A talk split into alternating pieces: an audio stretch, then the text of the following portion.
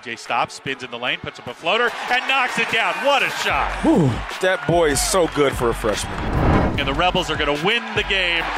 Running Rebels win it 66 to 60. The Running Rebels defeat Colorado State. They are up two games on Colorado State. They are also now ahead of New Mexico, and they got out a victory against Colorado State 66 to 60.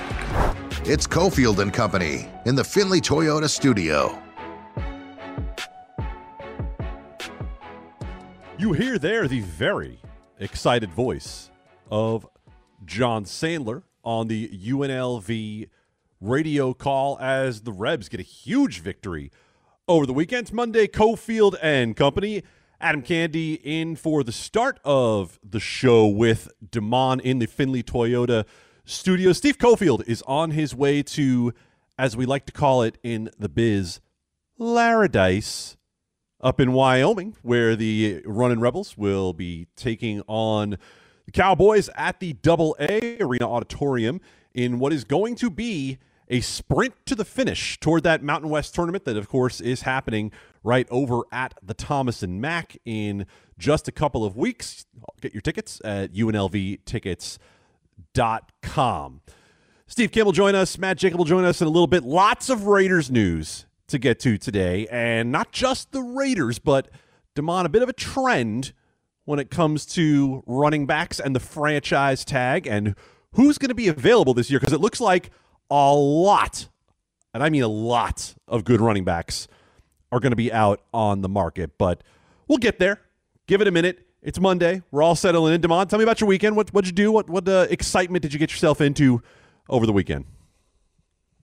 Well, I guess I'd say not too much, Adam. But the biggest part of the weekend for me was going to the UNLV game, asking Coach Kruger a couple of questions, and after the after the presser, gives me a pat on the shoulder and he said, "Good to see you." I'm a part of the inner circle. I'm a friend of the program now. Oh, I'm a couple hundreds oh, away from you- being a booster. You, you know that might be considered impermissible recruiting. I, I'm not sure if that's uh You still have eligibility left, don't you? oh yeah. Yeah. Oh, I, I I know you're looking for a spot at the end of that bench with uh with Kevin Kruger.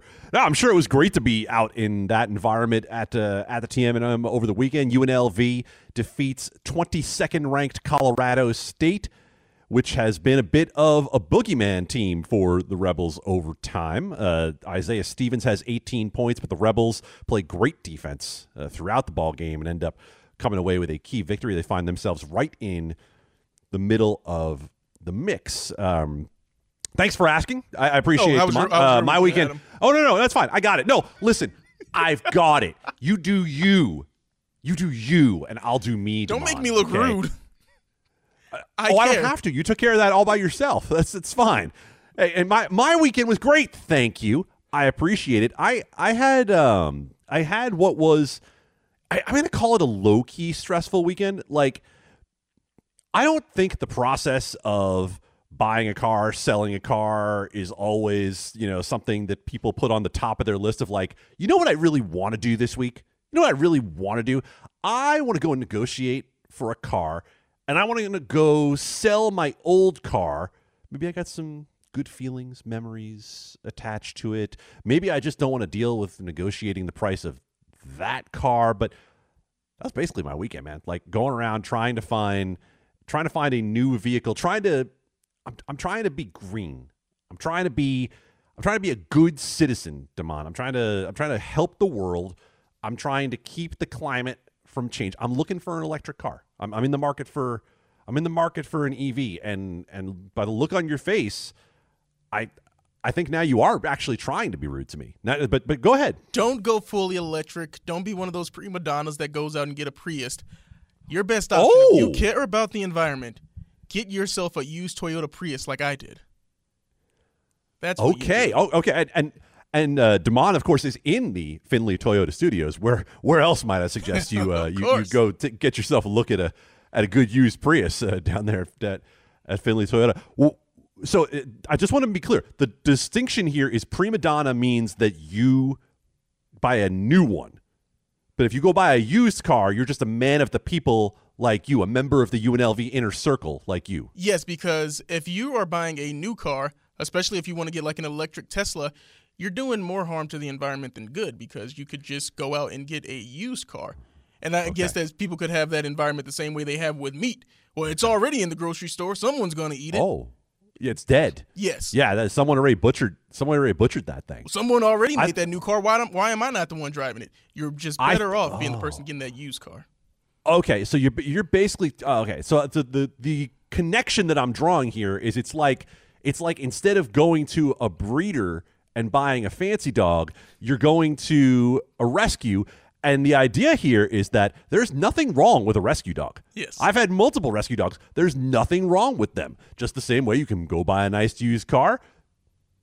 That's not a problem, right? You go buy yourself a nice used car. I all right. I'll take your I'll take your advice under under consideration. I, I can't say that I'm necessarily gonna gonna do it because when I look at this market of gently used cars, I can't help but think of what's going on in the National Football League because I, I don't know would would we call would we call the running back market gently used, Damon, or, or or would it be heavily used like Josh Jacobs? Because Josh Jacobs has certainly taken a pounding over his time with the Raiders, and in what it's looking like today, Damon, or at least it looks to me, is that Josh Jacobs' time with the Raiders is probably coming to an end. Uh, Adam Schefter reports that the Raiders are not going to use a second franchise tag on Josh Jacobs. They're not going to pay him 14 plus million dollars. They're not going to do what they did last year and put the tag on him. And they said they're still open to negotiating a new deal.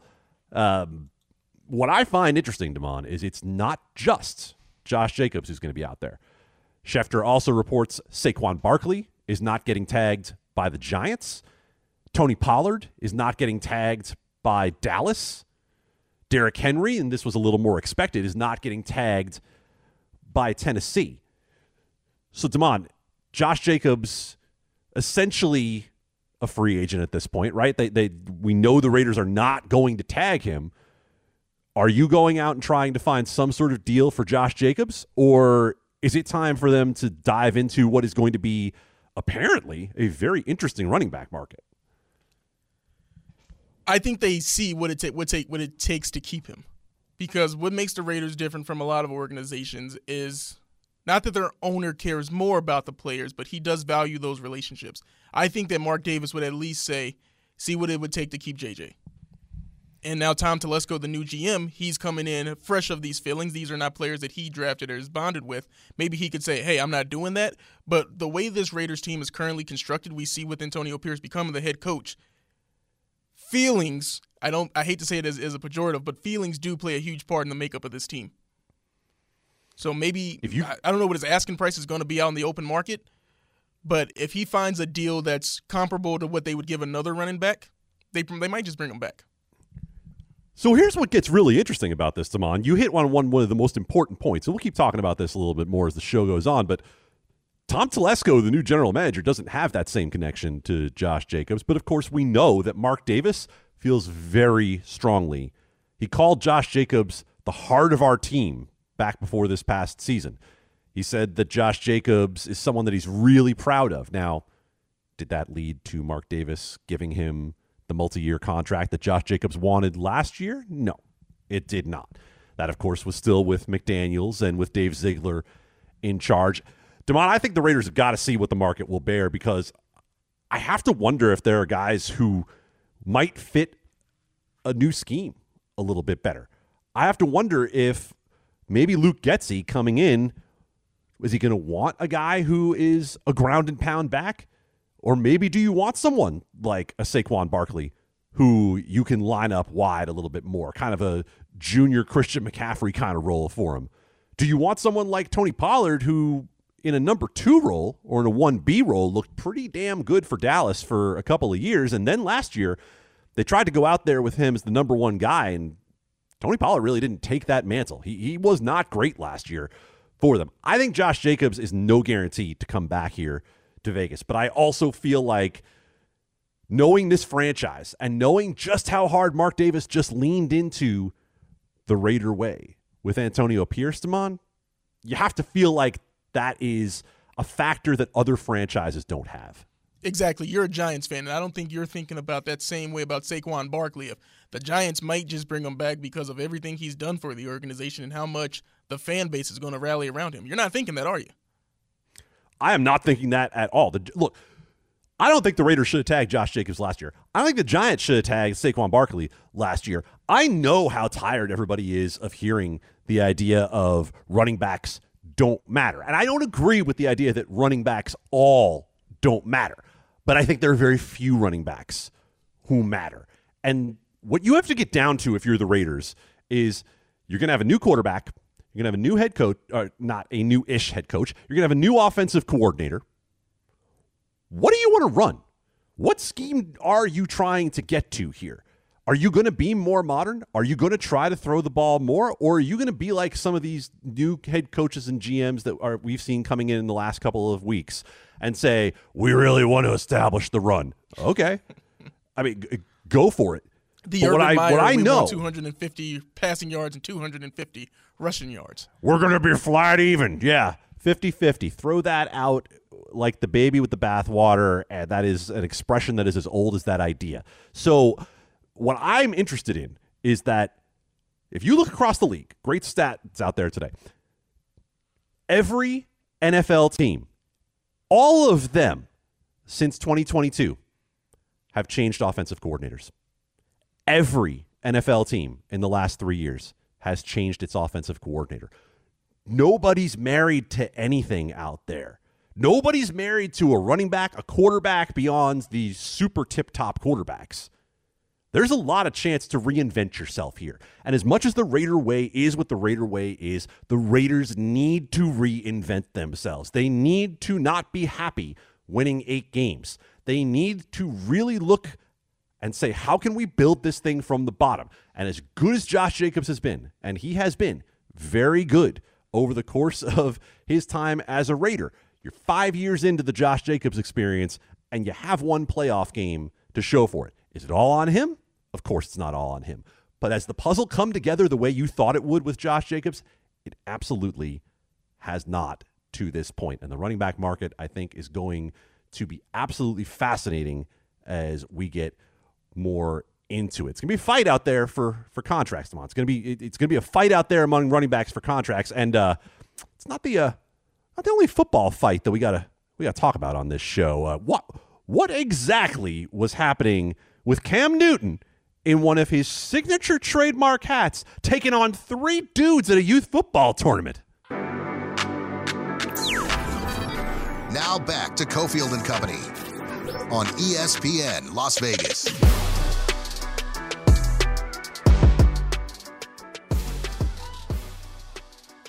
Monday rolled along on Cofield and Company. Steve Cofield is en route to Laramie, Wyoming, where the Run Rebels will take on the Wyoming Cowboys, trying to keep up their momentum from a big win on Saturday at the TNM over nationally ranked Colorado State. Adam Candee sitting in.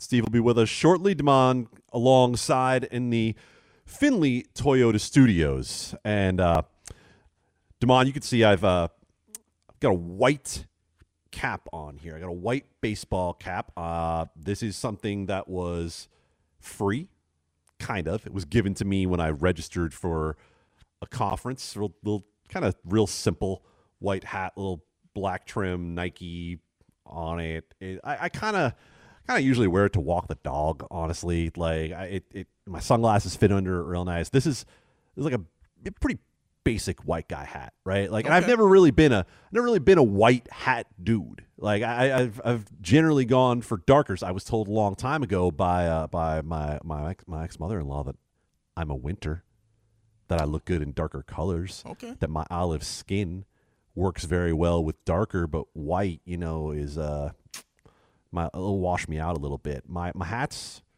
are not as nice as Cam Newton's hats.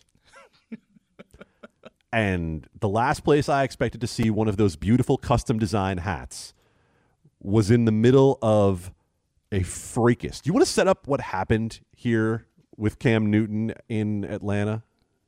Cam Newton does uh he coaches and he has his own team, uh seven on seven league where, you know, it's you know it's the new AAU, let's say for football, the seven on seven leagues. Cam has his own team, and his team lost to one of the competing teams in Atlanta.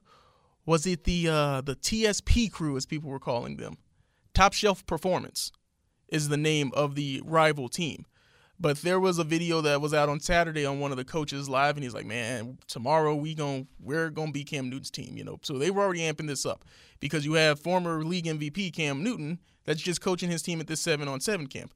I don't know where it started from where the game ended to around four or five people from team TSP jumping Cam Newton, and Cam Newton in the most carefree position of someone who was being jumped of anyone I've ever seen in my life. He's throwing people around. He's ragdolling them. At one point, a kid punches him in the face. He eats the punch and just keeps on going. At no point did Cam Newton try to throw a punch or look like he was doing anything other than just protecting himself. I mean, credit to Cam Newton because he's a better man than me. If I was built like Cam Newton, I would have went Incredible Hulk on those guys. I think some people kind of forget that because Cam Newton was a quarterback, the Cam Newton played at six foot five, 245 pounds, that he was the single best goal line threat, maybe of his entire generation. And I'm including running backs in that too.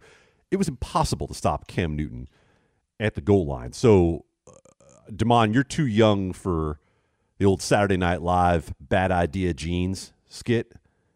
But uh, someone put on their bad idea jeans before they decided that they were going to run up on Cam Newton. Um, but it gets to a bigger point, and I want to talk about this because I see this a lot. Everybody out there knows that you know if you've ever listened to this show that I I spend a little time refereeing on the weekends, often over the summer, and so Damon made a great comparison there that these seven on seven flag football leagues end up operating a lot like AAU basketball, and I used to feel very comfortable putting my little bag over my shoulder, walking into the gym, refereeing my two or three games, walking back to my car, get on out. I don't feel that way anymore. Um, it has become in a lot of these club basketball, club football, whatever, club soccer, in these environments, it has absolutely become a situation in which parents are taking on parents, parents are taking on kids, parents are taking on referees, kids are taking on kids, in some of the worst situations, kids are trying to take on parents. Referees have occasionally tried to mix it up with a parent in the crowd. That's not a great idea.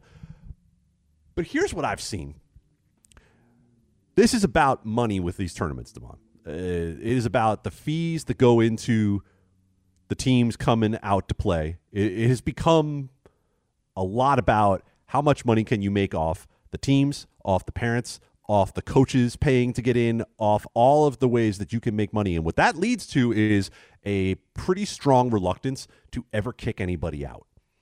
And I have had tournament directors in situations like Cam Newton's where I have had people threatening me and they've basically said, well, you got to figure out a way to make it work. We can't kick him out. like, why can't you kick him out? Well, they paid to be here. Yeah, well, I'm I'm working. I, I need to be able to do my job.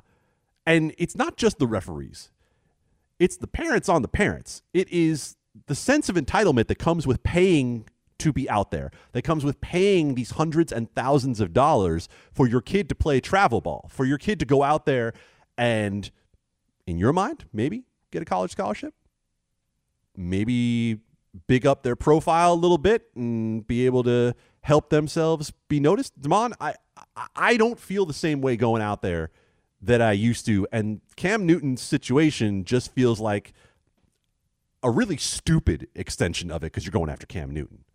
Yeah, one of the things that I also wanted to point out, I'm glad that we have you on the show today to talk about it a little bit more in depth. Where we talked about this last week a little bit, a different situation, but with Matt Barnes and the student announcer at his kids' high school. But it's just for me that disconnect, and I know I'm only 27 of kids just not having that proper respect or I want to say fear of an adult of what's going to happen if I talk sideways to this adult male because one of the I'm not everyone involved in this scuffle with Cam Newton. It was not that five 16 year olds tried to jump Cam Newton. Some of these were adults, but the one who threw that weak punch to Cam Newton 8 that was definitely a child. But you feel emboldened as a child. My coaches are jumping Cam Newton, so we got to get in on this because you see themselves as almost equals when Cam Newton allows people at these camps to talk trash to him and they say, "Oh, but you got no rings." And Cam Newton saying, "I won a league MVP," but you got kids that still find it funny and comical to trash talk Cam Newton. For me, and, it sounds like you see this at these tournaments as well. That respect factor because if I met Cam Newton, I'd be on hallowed ground. I remember that Auburn one run when I was a freshman in high school, and I said, "This guy's going to be the best player I've ever seen in my life." And for someone to live up to that hype, even eighty percent of it, Cam Newton is a legend to me, and I feel like they're not treating him with that level of respect that he deserves. He's a national champion. He's one of the greatest college football players that you will ever see. Don't sleep on that do not get lost in the fact that Cam Newton didn't win a Super Bowl. Don't don't be a ring chaser in your head that way. But Damon, it's an extension. It comes from the culture that the money involved in this has created. The lack of respect for other people, whether it's an official, whether it's a tournament official, whether it's a parent. Everybody once they start A, paying their money to be there, and B, thinking they're going to get a lot of money out of being there because you're going to go to college, you're going to get NIL money. Perhaps you're even going to get that NIL money before you go to college. There's so much money involved in this that people's attitudes change. And I can give you a whole thing about post pandemic and what people have been like and they're angrier and all this. But you know what, man? In the end, in the end, it comes down to what are you willing to do to get what you think is the respect you deserve? And with that respect, the money you deserve. And maybe you have the two of those things crossed up. And when you go after Cam Newton, you think you're going to get respect and you think you're going to get money. You might think that you're going to get the lawyers involved here if Cam Newton takes a swing at you. You might think you're going to get respect because your dumbass thinks that you're going to beat up six foot five, 245 pound Cam Newton. You might think all of these things, and you would be very wrong if you think any one of them. I'll leave you with this, Timon. I was walking out of a game not all that long ago in a in an even higher level environment. And I'm walking out, I got my little suitcase, I'm wheeling, I'm walking out the door, the door opens and I hear from behind me cry baby ass ref. And I was like, I'm, I'm sorry, what? And now the game's over. We're out of the gym. And I just stopped in my tracks and I wheeled around and looked and it was a mom who we had had to tell, "Hey, you gotta you gotta chill, like you gotta calm down." And she looked right at me like, "Yeah, I said it." Oh, okay. Might not be the same as the Cam Newton situation, man, but it shocked me.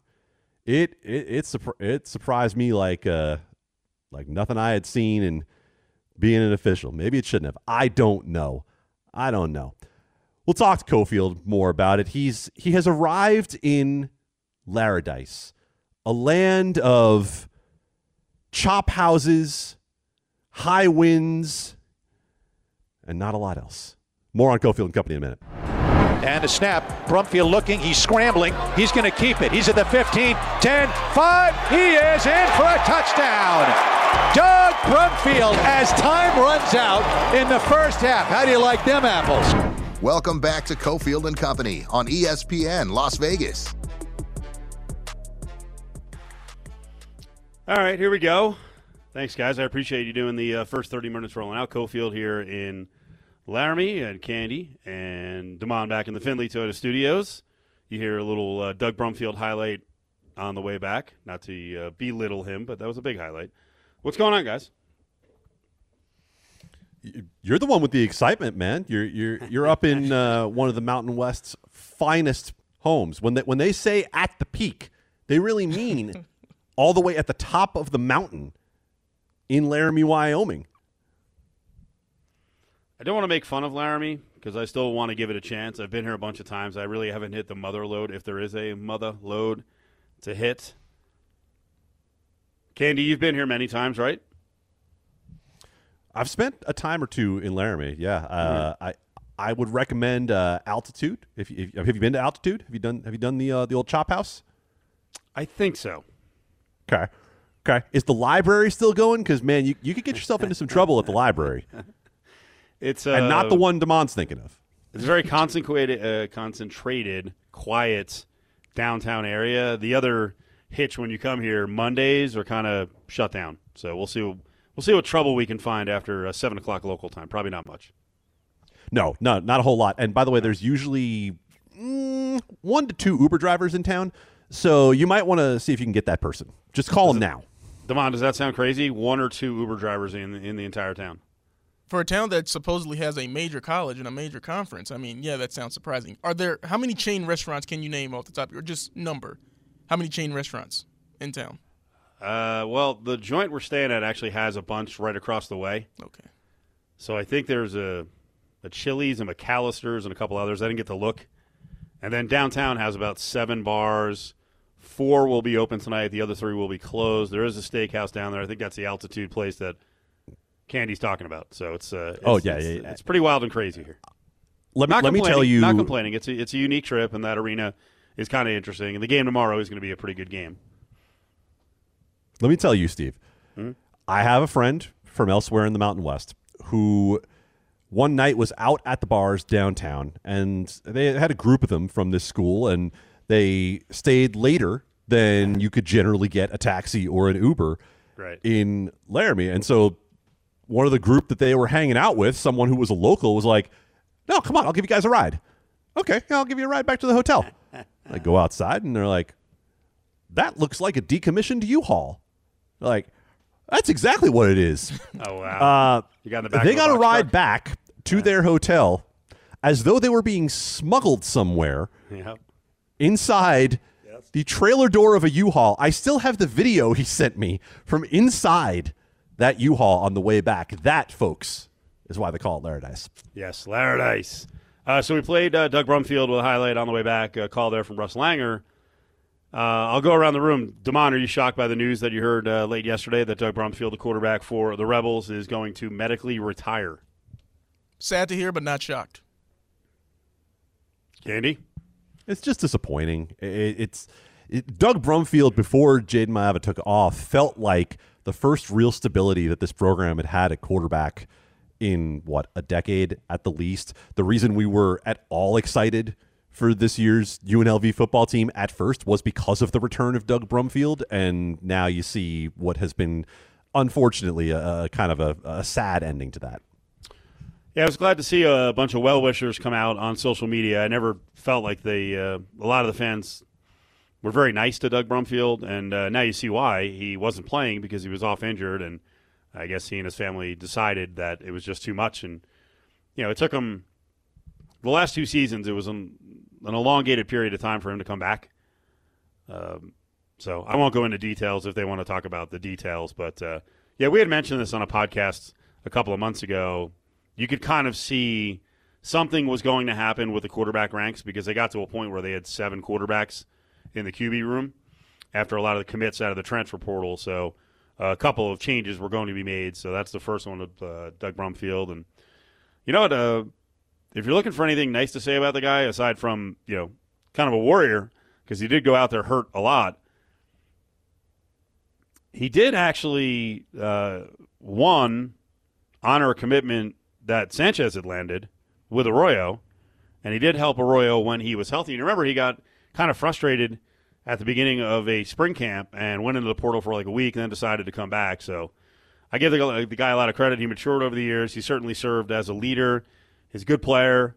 Um, I don't know if he's ever going to play football again. He's you know medically retired now from the game, but uh, he had an impact on the program from a leadership standpoint. He had some good moments. He had some explosive moments as a player. So I'm sad to see him go because I think he's a really high character dude. And uh, now we'll see what the quarterback room has to offer. So they've uh, they've got Hajj-Malik Williams in from Campbell. He's already in town. He's been around the program, so he's doing the uh, the preseason workouts.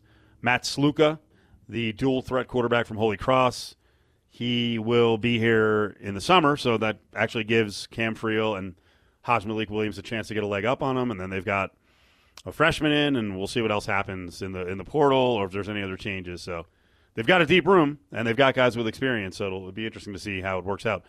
I remind everyone that we've got a uh, great giveaway going down 364 1100. You got to text in 702 364 1100. You can hit the jackpot in March here with $20, $24 a day. We're giving away $2,024 courtesy of ESPN Las Vegas. Every day we'll give out a secret code word. The word today is Stardust, like the casino, Stardust. Send that in to 364 1100. You got to do it between 7A and 5P. So the deadline today is 5 o'clock. And every day we come out with a new word. You can first hear it at 7 in the morning with the press box with the code 364 1100. Text in, and you're in the running. Every day we're giving away $2,024 for 2024. The code word is Stardust. Young is Mountain West Player of the Week, while freshman Amarachi Kimson is Freshman of the Week, and UNLV Baseball's Austin Krizik is Mountain West Player of the Week and Mountain West Pitcher of the Week, UNLV's Sam Simon. Steve Kim, the host of the Three Knockdown Rule, joins Cofield and Company, presented by SNAC Nutrition. What's going on, buddy? Stevie, what's up? Hey guys, how you doing? We're good. What are you doing today? Um, well, let's see. I did an early segment with uh, Jason Whitlock on Fearless. It's going to premiere in about uh, probably a half hour for my segment. Talked a lot about uh, Cam Newton and his seven on seven escapades, where he went one on seven. And then I did my friend's podcast, and I'm now here at the office. There you go. Beautiful, beautiful. Uh, well, let's jump right in. We'll get to Cam Newton in five minutes. I want to get to a very big day in boxing news, I think. I was following you on Twitter, looking at the uh, boxing Twitter sphere this morning. It seemed like something very significant was happening with the PBC. So tell us what's rolling out there here on a Monday. Well, as of right now, it looks like PB Canelo is no more. They did not put the or uh, put up a guarantee of 35 million, which was contracted in what was his multi-fight deal that he signed last year. And there was also a disagreement of would you put up the money for, let's say, Jermall Charlo, or would you insist on a Jaime Munguia? I, I've been led to believe throughout the weekend that where this is headed, and I believe Eddie Hearn made some comments on Ariel Helwani's show, that the next fight for Canelo will be against Jaime Munguia – wow. on the zone. Now, whether that's going to stay on May 4th or not, I'm not really sure. I got to make some phone calls later today. But as of right now, Saul Canelo Alvarez is no longer under the umbrella of the PBC. So tell us what exactly has led up to this, and what's the future of the PBC? Because I know it's such a hot topic around the world of boxing. Well, you know what led up to it is that Canelo has certain contractual stipulations that guarantee him an X amount of dollars. I was told 35 million. So obviously, PBC, we kind of know what the issues that they've been through, and they have a new deal with Amazon that doesn't come with any financial uh, parameters attached, other than being a pay-per-view distributor, starting with their March 30th card. And look, Canelo's the type of guy that he has certain leverage where he can demand certain things, and he's always going to have options at other networks and other platforms. Whatever he does is considered a big event. But look, people like their money. Nobody put a gun to Al Haymon or the PBC's head to agree uh, to this guarantee. He has a right, I believe, to probably walk away. And so I don't know where that leaves the PBC, to be honest with you. You have to have bankable commodities. They still have Gervonta Davis. But if you go back from last year, Deontay Wilder lost and looks like he's on the descent. Errol Spence got thrashed by Terrence Crawford. Stephen Fulton got obliterated by Inoue. So I don't know what's going on, and people have kind of speculated what's going to go on with the PBC. Look, Al Haymon has been very, very resilient, but I would say that they have certainly hit some turbulence uh, on this flight. Well, Steve, I want to ask about Canelo a little bit more because what happens with his titles at 168? Is he eventually just going to have to vacate those titles if he doesn't defend them against the mandatory challengers? You know what? In theory, yes, but here's the problem, and this is one of the, my pet peeves about boxing: the sanctioning bodies, when it comes to guys like Canelo, they are in business. They are in cahoots with them. And you're look, I agree. These sanctioning bodies, and I press some of these presidents on it. Why do they not follow the rules and say, "Hey, Canelo or whoever, your your mandatory is due. You got to do your mandatory, or you vacate the belts."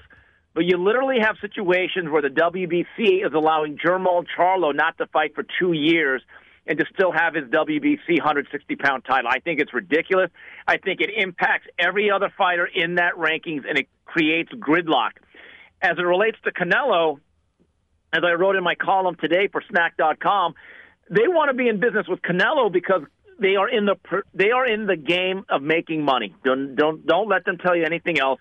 And the bigger the purses, the more money that's involved, the bigger their percentage becomes. So they don't dare alienate Canelo Alvarez. Again, we're talking to Steve Kim, host of the Three Knockdown Rule podcast, presented by SNAC Nutrition. Steve, I've got to ask Gervonta Davis, Frank Martin, how big of a fight can this be? I think it's a solid fight. I mean, does it have the profile of what he did last year against Ryan Garcia, the social media superstar? Probably not, or absolutely not. Um, you know, whatever reason, Tank, after fighting in late April, decided, or he just could not fight the rest of the year. It'll be about a full year since he got back in there. I think it's going to be really interesting to see, after doing a million plus pay per view buys with Ryan Garcia, how strong is the pay per view franchise of Tank Davis with the relatively unknown fighter in Tank uh, Frank Martin, who kind of struggled in his last fight on Showtime last summer. I, would guess it would probably do a fraction of what that fight did last April. But again, um, I was told consistently the last couple of months that Tank Davis has rather exorbitant demands financially, and he feels as though, hey, what I got for the Ryan Garcia fight, which was tens of millions, should be the new baseline. Um, I I'm actually curious to see what he settled on if this fight actually does come to fruition. Steve Kim is with us here on Cofield and Company. So you mentioned that you and Whitlock had a chat about uh, the Cam Newton brawl. So I'm curious to see what you guys were saying about it. Well, Jason basically called Cam Deion Light, uh, as in Coach Prime and put a lot of the blame on him. Ooh. I I don't really I didn't completely subscribe to that. My view is this: Cam Newton should no longer go to those camps. He should no longer um, even put up those camps like he's done before. Uh, the kids just do not respect him, and he may not do a great job of of quelling some of the conflict. And he's got too much to lose. And if, and if these kids and fellow adults do not respect him, and there's a chance of something like this happening again guys, is it really worth him to even sacrifice his time and effort into any of this? No, of course not. Um, well, give me give me that side. I want to hear that side. That's uh, it's not a shocker that Jason took that side, but how is this Cam's fault? Yeah, because he feels as though the way he behaves and his bravado and his own sense of entitlement that instead of acting like a quarterback, which is generally a position of leadership and bringing people together, that because of his incredible physical gifts, he's always acted more like a diva wide receiver or a very flamboyant linebacker or a defensive end, guys that celebrate and get in people's faces. Well, the prototypical quarterback that we've thought of for the last 50 years has been kind of a little bit different, more of a Tom Brady, Joe Montana type. And he feels because of that personality, it's almost like gasoline to a fire. And so, you know, I don't, but again, my view is this is that Cam, by sponsoring a team and being out there, he probably thinks, you know what, I can do some great for some kids. I can help out the cause and the event. But if it keeps ending up like this, and again, I am not absolving him of, of none of the blame. I think maybe he should handle things differently. When I saw that thing yesterday, I said, you know what, Cam? There's that old meme from Michael Jordan where he says "f the kids." That that would be my uh, attitude right now if I'm him. That's been my attitude my whole life. Uh, just kidding. Uh, Steve Kim is with you. us. Snack, snack you trade exactly. Cofield the curmudgeon and the Korean curmudgeon. Uh, Steve Kim is with us. It's presented. Steve, this is great. there we go. Uh, presented by SNAC Nutrition. Um, all right, one of the other big issues that came out of the weekend, and it, it is a problem. I don't know how they get under control. Uh, I, I like the pageantry of college basketball. There really is no purpose to it the court storm and Filipowski and Duke. Filipowski may be hurt. Uh, Duke's Jon Scheyer's all pissed off. What do we do? What a wimp! Did you see the way he went down? My God.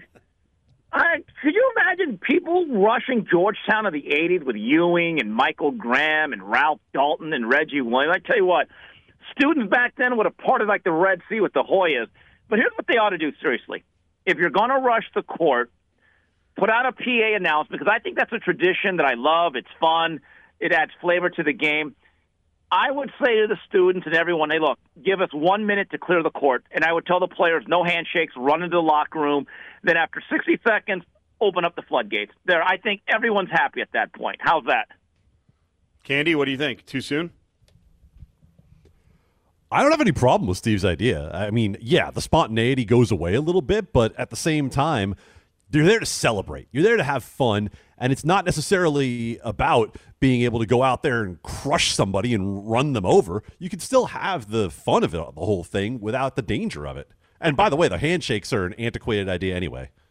Right. We've actually seen fights break out during the handshake line. Didn't Juwan Howard get into it last year? Yeah. And, and look, we kind of know, and again, I know these games, if they go down to the wire, are a little bit different. But I've actually seen a lot of these scenes that are great, and they're so college. And people stay on the court or the football field for 15, 20 minutes sometimes. So it's not just like we rush the court and we leave. These people want to savor the moment. And if you make them wait 60 to 90 seconds, I, I don't know if you're really taking that much away from it. What about the idea that if the crowd rushes the floor, it's a forfeit? Oh, that's you know that's oh, boy, that's a tough one. That is a tough one. I would make that a measure that if you have multiple incidents, and let's say you've had two or three other incidences, and where the conference or the league says, "Hey guys, we're giving you a warning," and by the third or fourth time it happens again, maybe that's brought up. But I think that's a tough way to lose a ball game there, Steve. If I, uh, well, the, the, counter to myself would be if I was a fan of a top 25 team, I would go to every road game and I would have the home team's gear in a bag and I would rush the floor if they yeah, pulled the upset. that's why you can't do it. So or the they, other way you want to hit it out is if any student that rushes the floor, if someone socks you in the face or elbows you, you can't sue. That might right um, there cause, cause some problems to go away. Yep, the best event ever, uh, and the NBA thought it was a disaster. I I, I thought it was a, a, good message sent by the Pistons as they just started wailing on Pacers fans. Oh, the malice at the palace. You know that was old time oh. basketball. That's when the NBA was a league. There, fellas. Yes, that was good that, stuff. Uh, that fat little dumpling who ran on the floor and got I think he got slugged. Actually, was what Pacers on the road, so he got slugged in the face uh, by Jermaine O'Neal. That was uh, absolutely dynamite. Let's close on this. I got about 30 seconds left. Um, I saw you making some comments on the uh, the big hockey fight in the NHL this weekend, and again, it was a back in my day, or actually, no, I think you retweeted someone saying they should just let people fight in every sport. I agree. Old time hockey. And by yes. the way, yesterday was the anniversary of the release of Slapshot, so I thought it was apropos. But that's what they need to do: one on one, put them in a ring, put them in a cage. You get 30 seconds, let it out, shake hands, play ball. We need more fighting in sports. Let's start sending messages. Let's get violent. I like it. Right. No more load management, more fights. That's what we need. Commissioner Kim, vote for me. All right. Thanks, Steve. We appreciate it. Thanks, guys. I'll talk to you later. Three knockdown rule uh, coming up. I think they tape it today, so you'll see that in short time with Mario Lopez. Are you offended, Candee, that we just want everyone to just start fighting each other instead of? Uh... Well, the Filipowski thing is unfortunate because now now there are people because it's Duke who are putting Filipowski in the crosshairs and saying he actually tried to trip someone, so he's getting what he deserves? I just know that because it's Duke, now we're hearing from Jay Bilas, and yeah. now it's getting a lot more attention. But what I'm interested in is what happens if a guy like Damon rushes the court? Because we know that, you know, DeMond's got some skills in that arena, and – low center of gravity, like he, he's going to take some fools out before they know what happened. That's why you got to protect the players because what if someone is going out there for that reason? Uh, maybe not intentionally, but Filipowski, you know, someone they could have did a lot more damage. Is all I'm saying.